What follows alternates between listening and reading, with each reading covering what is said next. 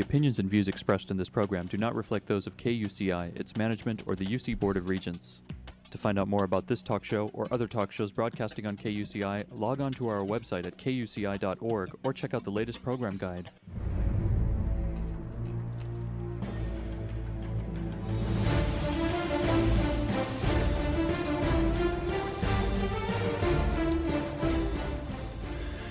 Good morning. You're listening to KUCI 88.9 FM in Irvine, California, streaming online at kuci.org and podcasting on iTunes. Welcome to Privacy Piracy. I'm Lloyd, the show's engineer. We've enjoyed bringing this show since 2005. Your host is Mari Frank, a local attorney since 1985. She's a certified information privacy professional. Mari's testified many times on privacy issues in Congress and the California legislature. May have seen her on Dateline, 48 Hours, CNN, NBC, The O'Reilly Factor, and many more shows, including her own 90 minute PBS television special, Protecting Yourself in the Information Age. To learn more about this radio show and our great guests, please visit kuci.org slash privacypiracy. Mari, what's our show about this morning? Well, I'm really excited because our show is about autonomous cars, you know, vehicles, and other related privacy concerns. And we have two fabulous attorneys coming to us from Northern California. And I'm just thrilled to have them back. Let me first tell you about Mark Mao, who is a partner in the cybersecurity, information governance, and privacy and business litigation practice of Troutman Sanders. And he is a certified in, uh, information privacy professional. He is, which is an IAPP like I am, and he is also um, ISO approved and a fellow of information privacy, uh, which is FIP, and he's a certified information privacy technologist and a certified information privacy professional for the United States. He was previously an IT consultant at Arthur Andersen Consulting, implementing database software. So he is not only an attorney, he is really a, a, a techie. Also, we have with us uh, Jonathan Lee Yee, excuse me, and he is an attorney in the firm's cybersecurity, information governance, and privacy practice group also with an emphasis on financial services litigation. And he focuses his practice on the intersection of business and information technology, representing clients in the areas of very important things such as data security, data privacy, and intellectual privacy concerns. You can learn more about them at our website at privacypiracy.org, where you see their pictures and bios. And we also link to their website, which is Troutman, T R O U T M A N dot com. So thank you, Mark and Jonathan, for joining me today. You, we're so excited to have you back. Thank you for having us. Yeah, so let's start out with Mark. This is uh, really something because I just bought uh, a new SUV with every kind of safety feature that's driving me crazy because a lot of it's autonomous. so, this is a perfect time for me to talk to you about this. Autonomous vehicles are getting closer to becoming a much more commonplace method of travel, right? So, what developments have you seen in this space recently, Mark? Um, well, first of all, we're definitely seeing a lot more uh, projects come across our desk, which um, either is directly about you know autonomous vehicles or you know it deals with uh, issues on you know software um, you know data products. Um, uh, business partnerships, which are ultimately aimed to support, you know, autonomous vehicles or autonomous vehicle-based economy. So, you know, you can definitely see uh, news and uh, periodicals appearing much more often about how, uh, you know, AV, which is autonomous vehicle, is abbreviated, it is, would be disruptive to the transportation industry, how it's generally and typically historically staffed. Um, you know, we're definitely seeing a lot of um, AV car testing occurring in multiple countries. Um, you know, uh, countries where some of the regulations are not necessarily as stringent uh, as ours, just in China. And, um, you know, we're seeing technologies roll out where we can see a direct integration and collaboration uh, with AV technologies, such as, you know, people talk about Internet of Things, but what people are not really talking about um, you know, as much directly is how a lot of that is now really being aimed towards, you know, uh, technologies like autonomous vehicles, like um, artificial intelligence, um, you know, algorithms which are driven that direction. Uh, just a very, very kind of connected space and connected city uh, type of plays. Uh, and we're definitely seeing a lot of, uh, you know, regulatory development, although they're a little bit uh, slower. Um, and, you know, you definitely see that in the news. Uh, you probably also see some of the, the um, you know, the more uh, humorous ones regarding autonomous vehicles crashing here and there or, or injuring somebody. Um, yeah, that's probably the best way to answer that. Really, I mean, I'm I'm feeling it in my car myself when I when I'm think that I'm in my lane, and then all of a sudden, my car tells me you're not in the lane and moves me over. That's pretty autonomous in itself, you know. I mean, oh goodness. So, I do you think it's going to? Yeah, I mean, I mean, there's there's there's so many. There's things. some, uh, you know, there's some vehicles now with, you know, like uh, what they call, uh, you know, level three autonomy. So, you know, if you look at some of the Tesla cars, they have level three autonomy, which is that under certain conditions, uh, and with the driver uh, uh, still having their hands on the wheel, you know, it's able to drive autonomously, quote unquote, you know, through traffic. Um, right. You know, it's not without its problems, but it's, uh, it's we're definitely getting there. So, do you think there's going to come a time very soon in the near future that we'll just get in the car and say, you know, take me to work, and then you could do work while you're in the car? you think that's going to be the case? Uh, to be honest, I actually think that we're probably more like 15 years away from that. I Okay. think we're probably within five years of some really serious technology where, you know, it, it's more like, um, uh, you know, you could put on a mode where you don't have to pay nearly as much attention. Uh, but it, actually, contrary to what most people think, it's actually not the technology that, that is scary. It's actually the fact that technology has to deal with people who are irrational. um, Right. And you know, and there's there's a lot of people who are will still be in manual cars on the road. Uh, and the truth is that unless the entire fleet of cars on the road is autonomous, it's actually um, uh, you know humans actually create as much danger to the vehicles. Um, you know, more than any other kind of like obstacle you may have have on the road. Right, right. So, Jonathan, you know, in, in such a fast moving and exciting industry, and a little bit scary too, um, how is the development of autonomous vehicles really regulated? What are the, what's really happening here in the United States versus other countries? Well, you know, in short, the, the development of standards and regulations related to autonomous vehicles, it's, it's an ongoing process. Um, the NHTSA, or the, the National Highway Traffic Safety Administration, you know, has promulgated voluntary federal guidelines for designing and building autonomous cars, but it is actually each state's respective transportation and motor vehicle departments that are currently setting the rules for the testing and operating of such vehicles. Um, you know, specifically uh, la- last year in September, uh, the, the NHTSA issued its voluntary guidance, um, which pertains to the safe development of, of, of AV technologies. Um, the guidance, however, as I mentioned, is completely voluntary, um, and, and really it's functioned in many respects as as a mere temporary stand-in for autonomous vehicle safety standards until more developed standards are, are actually written and, and promulgated. Uh, You know, and in part, yeah, it's it's it's it's kind of interesting the um, how you know as Mark mentioned before, it's it's been kind of slow on the regulatory front, uh, especially federally speaking. Uh, you know, in part, this this guidance from the NHTSA provides that car manufacturers should publish before any testing and deployment of their technologies safety assessment reports or letters that describe how uh, you know the manufacturer has actually considered the safety elements outlined in the guidance. Um, you know, but only a couple of companies have actually taken it upon themselves to comply with that that guidance. You know, GM and Waymo uh, have published safety assessments, but you know, a number of other manufacturers that are currently uh, attempting to put vehicles out there haven't even complied with it. Um, you know, and, and aside from this voluntary guidance, Congress has, has been working diligently to, to enact legislation to address you know, the safe and appropriate development of, of AVs uh, as well. But, um, you know, and this, this started primarily last year again in, in September when the House of Representatives passed the Self-Drive Act, uh, which is, it's short for uh, Safety Ensuring Lives Future Deployment and Research and Vehicle Evolution Act. So it's a mouthful, but right.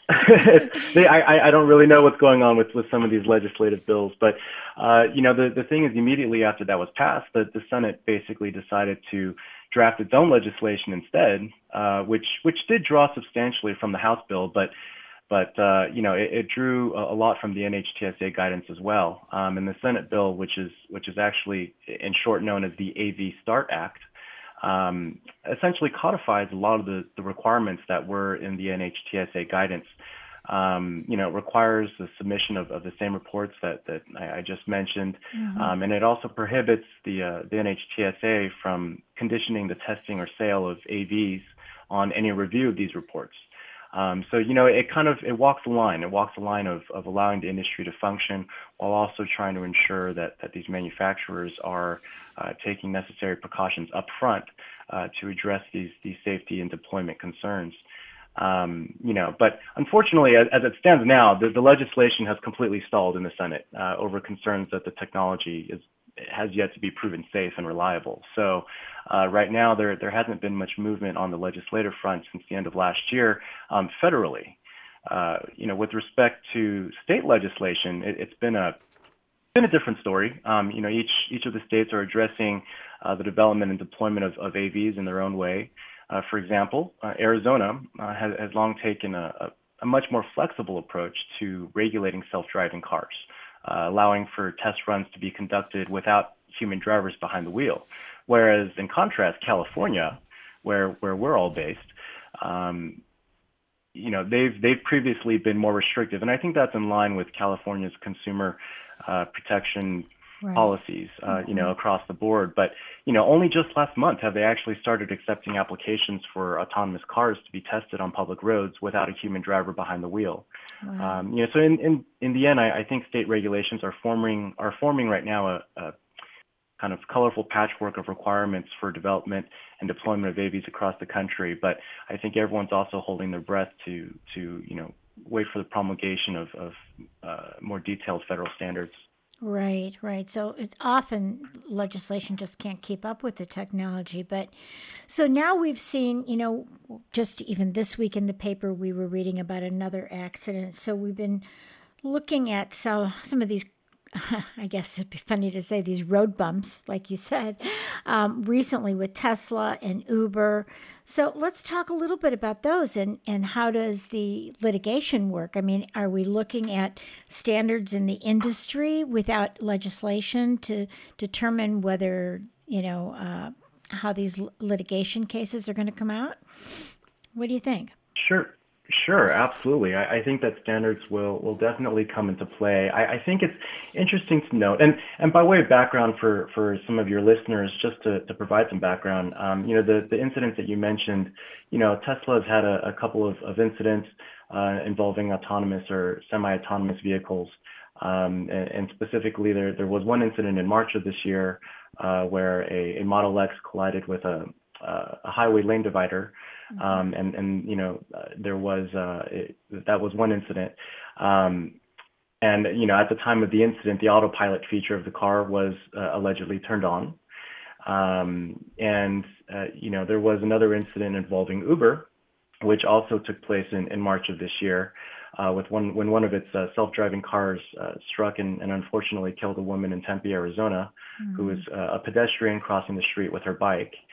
Um, you know, and, and that and the incidents are still under investigation by the local authorities, and, and clearly they've pulled the data from both of the uh, the black boxes from both of the cars, and, and everything's being evaluated.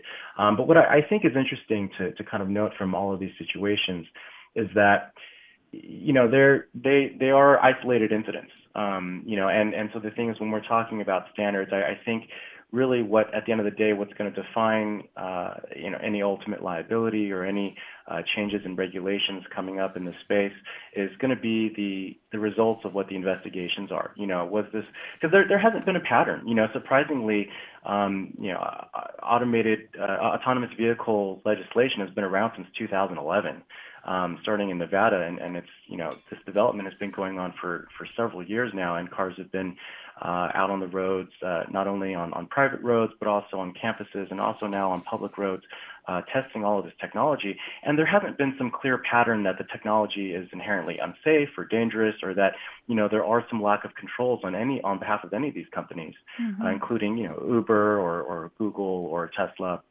You know, and these these really do appear to be isolated incidents, uh, and and uh, you know, in, in, certain circumstances, again, as Mark mentioned, it does involve kind of some human error. You know, um, it, it's outside circumstances that intervened, and, and unfortunately, these incidents happen. But um, in terms of you know determining liability, I absolutely think that that when standards that standards will come into play. Um, and uh, you know, as it stands right now, though, again, it's kind of this nebulous area where they're still all in development, um, both on the state level as on and uh, on the federal level. Right. So, Mark, what do you think? Where do you see autonomous vehicle regulation heading then, given what we've just you know heard from from Jonathan? You know, that's a very interesting question. Uh, I'll try not my best, you know, uh, fight against my lawyer instincts to give an evasive question uh, uh response. so, really, what you're seeing, what you're really seeing on the industry is, is you're, you, and actually you're you're seeing um, the regulators, um, you know, specifically the NHTSA. Uh, Department of Transportation say this, which is that there's really two approaches that they're all kind of debating. Uh, one of which is uh, industry driven, so, you know, they literally would just uh, delegate kind of like some of the um, what, what they would call authorities that would be regulating some of the data exchanges necessary to create a, a you know, a truly autonomous, um, you know, type of uh, vehicle fleets out there on the road, um, and just see what industry is going to do. Um, you know, that's an industry-led model. Um, and then there are discussions about how uh, there would be some, you know, kind of um, uh, you know, more direct government intervention on some of these uh, uh, some of these kind of like data regulating authorities. Um, you know, and those two are two different kind of models that you're kind of like seeing in the legislation. Um, you know, there's there's all types of reasons why they kind of go in. You know, government. You know, are they really do they really feel equipped to you know to deal with some of the emerging technologies and you know some of the experimentation and help take that on while at the same time, you know, getting out of, um, um, you know, getting out of business's way. Uh, so there's a lot of debate between that, and, and you know we had different administrations in charge as well. So what you're really seeing right now is you're seeing a patchwork of guidance yeah. um, out there.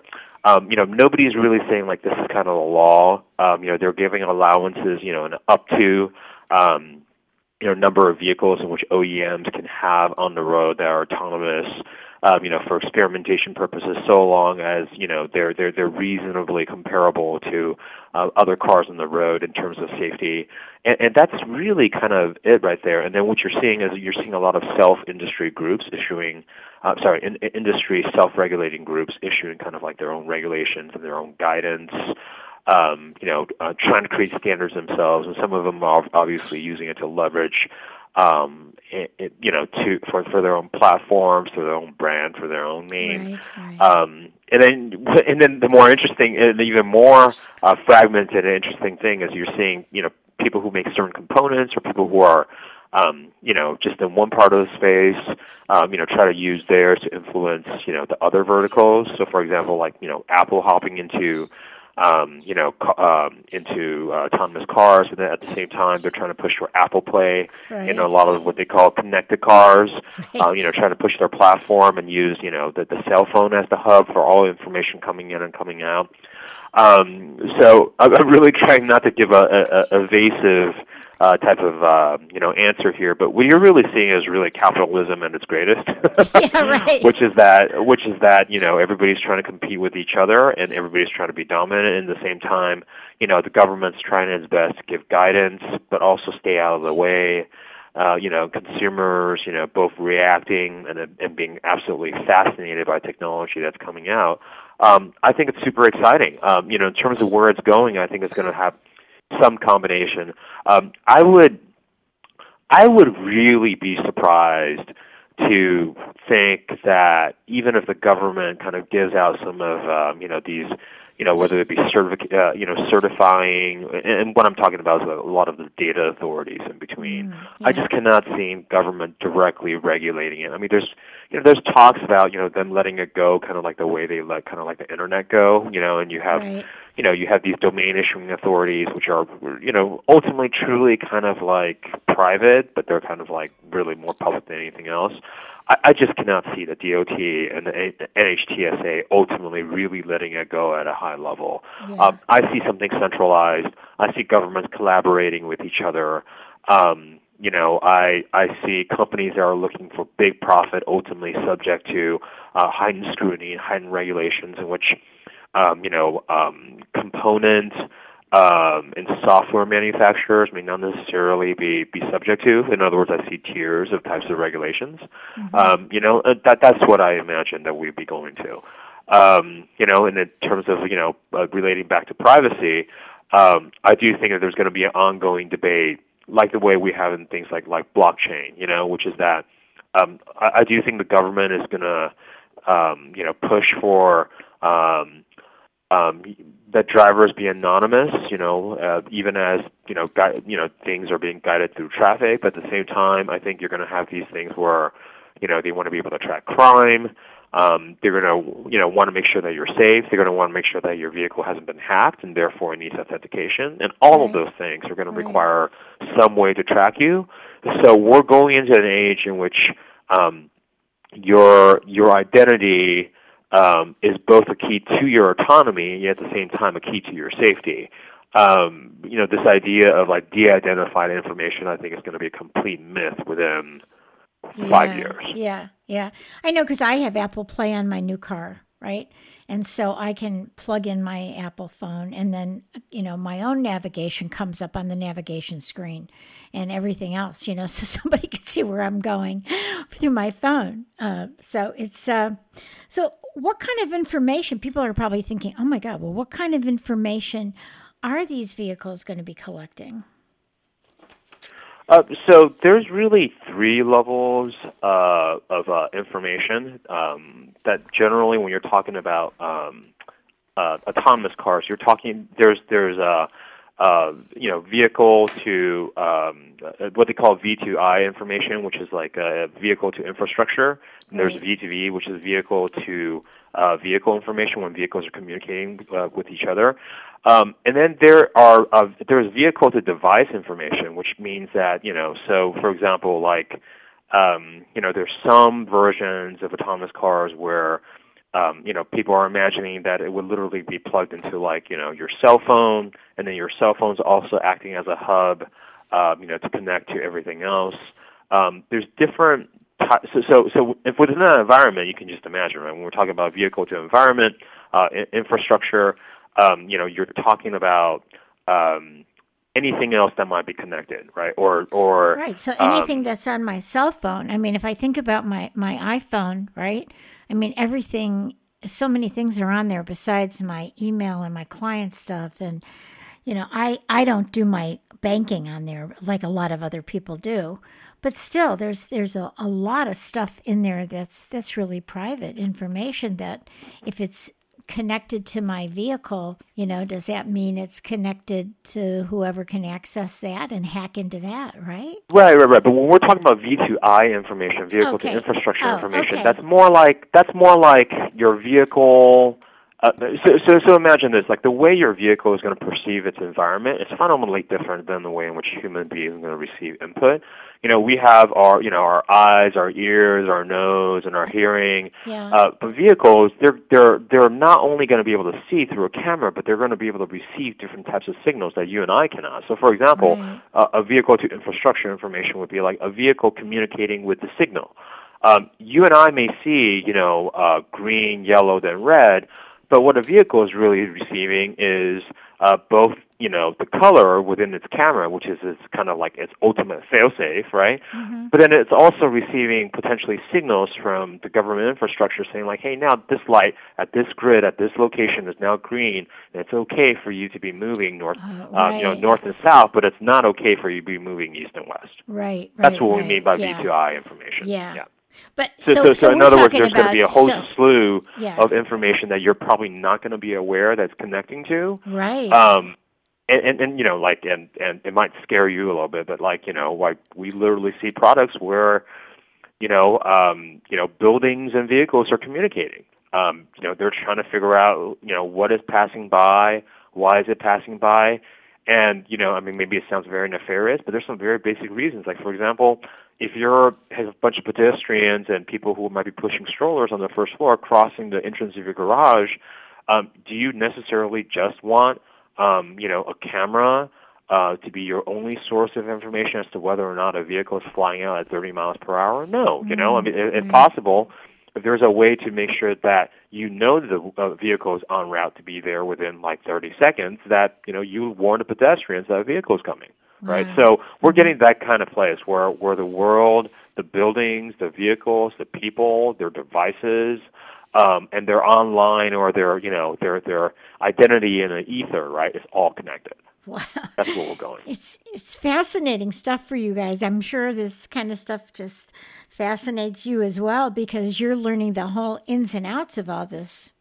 So, Jonathan, tell us about the privacy concerns that we all need to think about. You know, here I was thinking, you know, not so much about my car talking to a building, but I was thinking about my Apple Play in there and all my other devices that are going to be connected, like the whole Internet of Thing with with my car. So, what are some of the privacy concerns, Jonathan? Well, you know, one of the interesting privacy concerns is the fact that uh, a lot of drivers and vehicle owners don't actually own much of the vehicle data that's stored on their vehicle. Uh, you know, in, in the US, um, the, the black box or the event data recorder information, that, that belongs to the driver as a matter of right. But a lot of other non-medical data stored in the vehicle, such as the phone books that are synced with the vehicle, um, when you, you know, when you do the Bluetooth or you, you Right. plug your phone in, um, as well as other location data or other vehicle generated data, it's, it's largely unregulated. And a lot of times, you know, uh, uh, car manufacturers, O- OEMs can make the argument that uh, they have the actual right to ownership over a lot of this card data, in part because of the agreements that you signed when you purchase uh, when you purchase the vehicle, number one, or when you you know purchase any of the upsell features or connectivity applications in the car. Um, so you know, and the fact that this information is you know, these cars are generating a lot of data, but it, it's just so incredibly valuable. Um, you know, there was a white paper from a couple of years ago from the, the McKinsey consulting firm that projected a 450 to 750 billion dollar industry for automotive data by 2030. So, you know, it's completely understandable that these companies will be seeking to trade on this new bevy of, of vehicle data.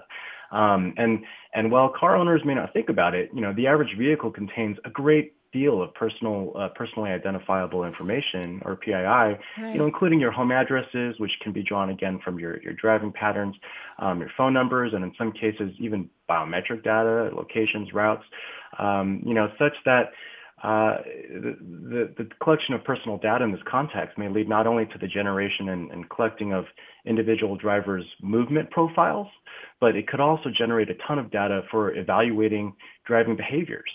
Um, you know, and the problem that we talked about is that if manufacturers own and control much of this data, consumers are left to hope that manufacturers will adequately protect their PII uh, and that their PII will only be used for legitimate purposes. You know, a lot of the same arguments that we've seen, you know, even in like the uh, the Cambridge Analytica scandal with Facebook recently Right, and the and the. Trump campaign. Um, you know, uh, it's it's the same kind of concerns. You know, one one interesting privacy concern that I, I actually, uh, you know, was I thought was kind of fun was, you know, a lot of these cars are now putting in tiny cameras that are aimed at the car's occupants and, and the driver, um, purportedly to, to ensure that the driver and the occupants of the vehicle are, are alert and not distracted from driving. And yet it raises a lot of the same concerns that we've seen recently um, from smartphone applications, uh, you know, facial recognition, smart assistant listening capabilities, smart TVs. You know, it's the same kind of um, always on, uh, you know, not not surveillance, but interactive features that I think a lot of consumers are concerned about invading their privacy. Wow. Yeah, it does feel a little bit like 1984 or or even worse Minority Report or all these exciting things that are happening. But would you believe it? We are just out of time. What? First of all, I have to tell you guys you have the most wonderful voices for radio. That's both of you. And the second thing is you're just so brilliant that we have to have you ben- back again to talk more about this. So please just give your website and uh, it's going to be time to go. Sure. Our website is www.troutman.com. That is T R O U T M A N.com. And thank you so much for having us. Mark Mao and Jonathan Yee, you are fantastic, and we will definitely have you back again. So thank you so much for joining us. Bye bye. You've been listening to KUCI 88.9 FM in Irvine and KUCI.org on the net. I'm Mari Frank. Join us every Monday morning at 8 a.m. and visit our website at privacypiracy.org. Thanks. Stay private. The opinions and views expressed in this program do not reflect those of KUCI, its management, or the UC Board of Regents.